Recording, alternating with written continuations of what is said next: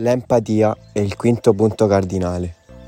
Io sono Antonio, della classe testa C del liceo classico Tommaso Campanella e in questo secondo episodio di Warcast vi parlerò di empatia e comprensione delle emozioni altrui. Il concetto di empatia è stato coniato a fine 800 da Robert Vischer e deriva da empateia, un termine ovviamente greco che significa sentire dentro. Questo termine si riferisce in ambito artistico alla capacità del cantore di rendere partecipe lo spettatore delle emozioni da lui narrate. L'empatia, pertanto, eh, è una percezione di un qualcosa e non una comprensione, quindi prende subito le distanze da ogni tipo di attività intellettuale. A questo proposito è doveroso quasi citare Sofocle, che nella sua tragedia L'Antigone ci dice Io non sono nato per condividere l'odio, ma per condividere l'amore. La Pallissiano quindi il confronto e il rapporto con il concetto di empatia, di condivisione, che sottintende un coinvolgimento emotivo di Antigone, che dimostra di avere una maggiore sensibilità alle emozioni rispetto a Creonte, un altro personaggio con il quale alla fine della tragedia si scontrerà. Curioso pensare come sin dall'antichità quindi l'empatia è stata considerata importante in campo artistico. Il Rapsode di Platone, ad esempio, sapeva perfettamente che, piangendo, avrebbe ottenuto un senso di, di commozione nel pubblico poiché esso si sarebbe immedesimato in lui. Anche Aristotele invece ci parla di catarsi, una catarsi teatrale, quando nel momento in cui catturava l'attenzione del pubblico suscitava in loro o il riso o il pianto, in base chiaramente alla scena corrente della tragedia. L'empatia inoltre viene descritta anche da uno psicologo statunitense, Carl Rogers, che dice eh, a riguardo dell'empatia che è un'accettazione incondizionata e soprattutto non giudicante dell'altro. Solo in questo modo infatti si riesce a comprendere la prospettiva da cui il nostro interlocutore vede il mondo. Alla base dell'empatia sta inoltre la possibilità di riconoscere nel vissuto altrui qualcosa che si è già vissuto, che si è già sperimentato nella nostra vita. In questo caso quindi l'empatia è un sinonimo di coinvolgimento. Quindi sia online che offline diventa una componente fondamentale, un'abilità sociale, rappresenta uno strumento di base per una comunicazione interpersonale efficace e soprattutto gratificante. Spesso si tende a mancare di empatia, a finire per minimizzare le emozioni altrui, dimostrandosi incapaci di aiutare l'altro e soprattutto di consolarlo. Ti sei fratturato un polso, la persona non empatica risponderà tranquillo, metti una crema che ti passa e non ti starà vicino in ospedale, non ti terrà neanche la mano e non proverà nemmeno a mettersi nei tuoi panni.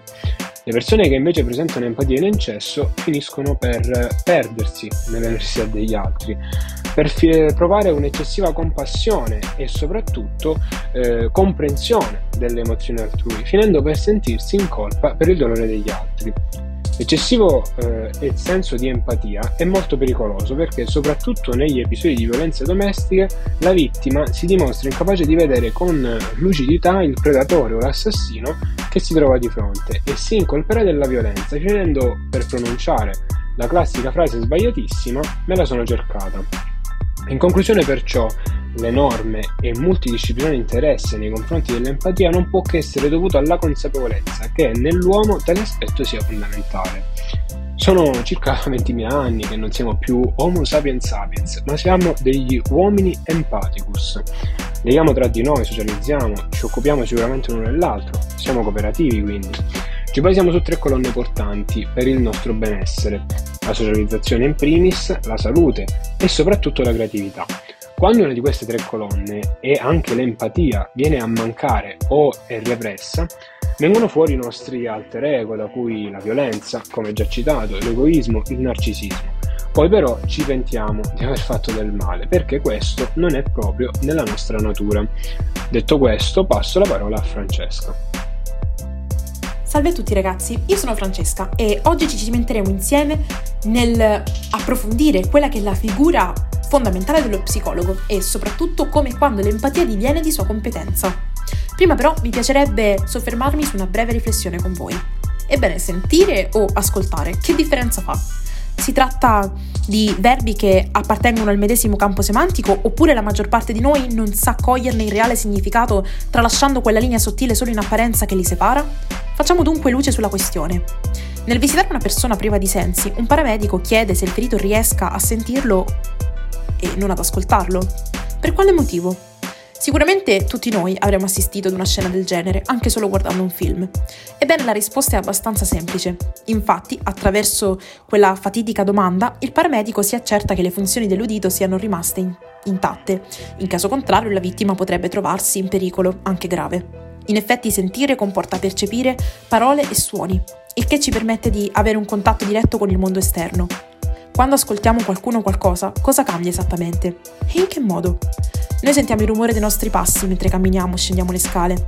Sentiamo le pagine di un libro che si susseguono mentre lo leggiamo. Sentiamo la penna che urta il foglio su cui scriviamo, l'acqua che scorre mentre laviamo le mani, i chicchi di grandine che si scagliano sui vetri in una sera d'inverno, le voci confuse di una cozzaglia di persone sulla metropolitana o in un qualsiasi luogo affollato.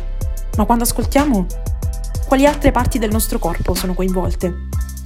Si ascolta un amico in difficoltà, il rumore dei nostri battiti, il soffio vitale che emettono i nostri polmoni, un complimento, un insulto, una notizia importante, una lezione a cui siamo interessati, la nostra canzone preferita, dalla quale conosciamo il testo a memoria. C'è chi sostiene che, che si possa ascoltare anche solo con il cuore. Bisogna saper comprendere per ascoltare, intraprendere una interpretazione corretta, e dobbiamo essere in grado di mettere in gioco il nostro stato d'animo, le nostre emozioni o sensazioni e cambiare prospettiva o allargare i nostri orizzonti mettendoci nei panni dell'altro. A questo, e non solo ci pensa soprattutto lo psicologo, un professionista sanitario addetto alla prevenzione, cura, riabilitazione e diagnosi di eventuali disturbi mentali o comportamenti patologici. L'empatia di cui abbiamo parlato abbondantemente è l'ingrediente principale e immancabile nel ruolo dello psicologo. Sono sicura che a tal proposito la storia di Veronica, tratta dal libro Cuori Connessi, merita di essere raccontata a voce alta. Studentessa prodigio del liceo classico, Veronica è sempre stata una ragazza curiosa, amante della cultura, desiderosa di arricchire le sue conoscenze. È cresciuta in una famiglia umile, che le ha insegnato a dare la priorità a principi sani e valori profondi. Veronica non era tagliata per le stories di Instagram, né per i vestiti costosi e firmati o per i pettegolezzi frivoli. Lei era una sognatrice. I suoi coetanei l'hanno scambiata per una sfigata a cui riservare l'angolo più insignificante della classe. Solo l'incontro con Stefano ha riempito di colori la sua esistenza. Le loro conversazioni online erano come ossigeno per Veronica. Stefano le inviava citazioni romantiche di autori famosi e a lei faceva bene. Anche se di persona non parlavano molto, a lei bastava quel contatto virtuale per toccare il cielo con un dito. Ha iniziato a precipitare solo quando ha scoperto che dietro quei messaggi di Stefano si nascondeva il perfido trio di ragazze che la tormentava dall'inizio dell'anno. Fu così che quel mondo fantastico che si era costruita Veronica iniziò a crollare e lei lo seguì. Si ammalò di anoressia. Rischiò la vita, pensando che nessuno potesse aiutarla o ascoltarla. Non voleva saperne di consultare uno, uno psicologo, perché non si sentiva pazza e non aveva intenzione di farsi considerare tale. La specialista, che la prese in cura, tuttavia riuscì a salvarla da quel vortice di sofferenza che la stava risucchiando. Proprio la psicologa le diede la possibilità di liberarsi di quel fardello che si stava trascinando. Veronica ha provato a tenersi tutto dentro, eppure il dolore traboccava dai suoi occhi stanchi. Poi spuntò il sole e Veronica iniziò a splendere di nuovo come lui. Buttò tutto fuori e si sentiva più leggera, senza energie, ma più leggera. Oggi Veronica ringrazia gli specialisti che hanno perseverato nell'aiutarla e a piccoli passi sta ricominciando a vivere, Ecco a cosa serve l'empatia. In ambito clinico, l'empatia si configura come una particolare porta di accesso e diviene strumento chiave ai fini della comunicazione tra il terapeuta e il paziente.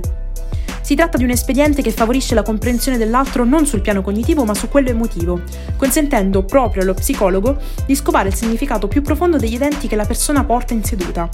Trovarsi in sintonia con il vissuto dell'altro, tuttavia, non vuol dire rimanerne estremamente coinvolti. Questo potrebbe pregiudicare il ruolo dello psicologo, il quale dovrebbe stabilire un rapporto quanto più possibile equilibrato. L'ideale sarebbe condividere le emozioni con il paziente, calibrandole correttamente, al solo scopo di aiutarlo a cogliere punti di vista alternativi, analizzando le molteplici situazioni con le quali quest'ultimo ha avuto modo di interfacciarsi. È altresì fondamentale che il terapeuta ascolti attivamente e in modo completo tutto ciò che arriva dal suo interlocutore, c'è chi si attiene a sostenere che lo psicologo di norma legge nella mente del proprio paziente. In realtà è proprio la sua capacità di ascoltare che fa la differenza. Nel momento in cui ascolto ed empatia convergono, si crea in automatico un ponte tra due persone alla ricerca di una nuova via per il benessere. Pertanto, attenendoci a quanto appena constatato, possiamo dedurre che la presenza, specialmente all'interno delle scuole di uno psicologo, è paragonabile ad un bisogno primario che gli studenti hanno. Eppure si tratta di una questione alquanto dibattuta, sulla quale potremmo dilungarci per ore. Ad ogni modo, la stragrande maggioranza dei, degli studenti italiani sembra intenta a sollevare alcune obiezioni in merito alla gestione della psicoterapia nelle scuole.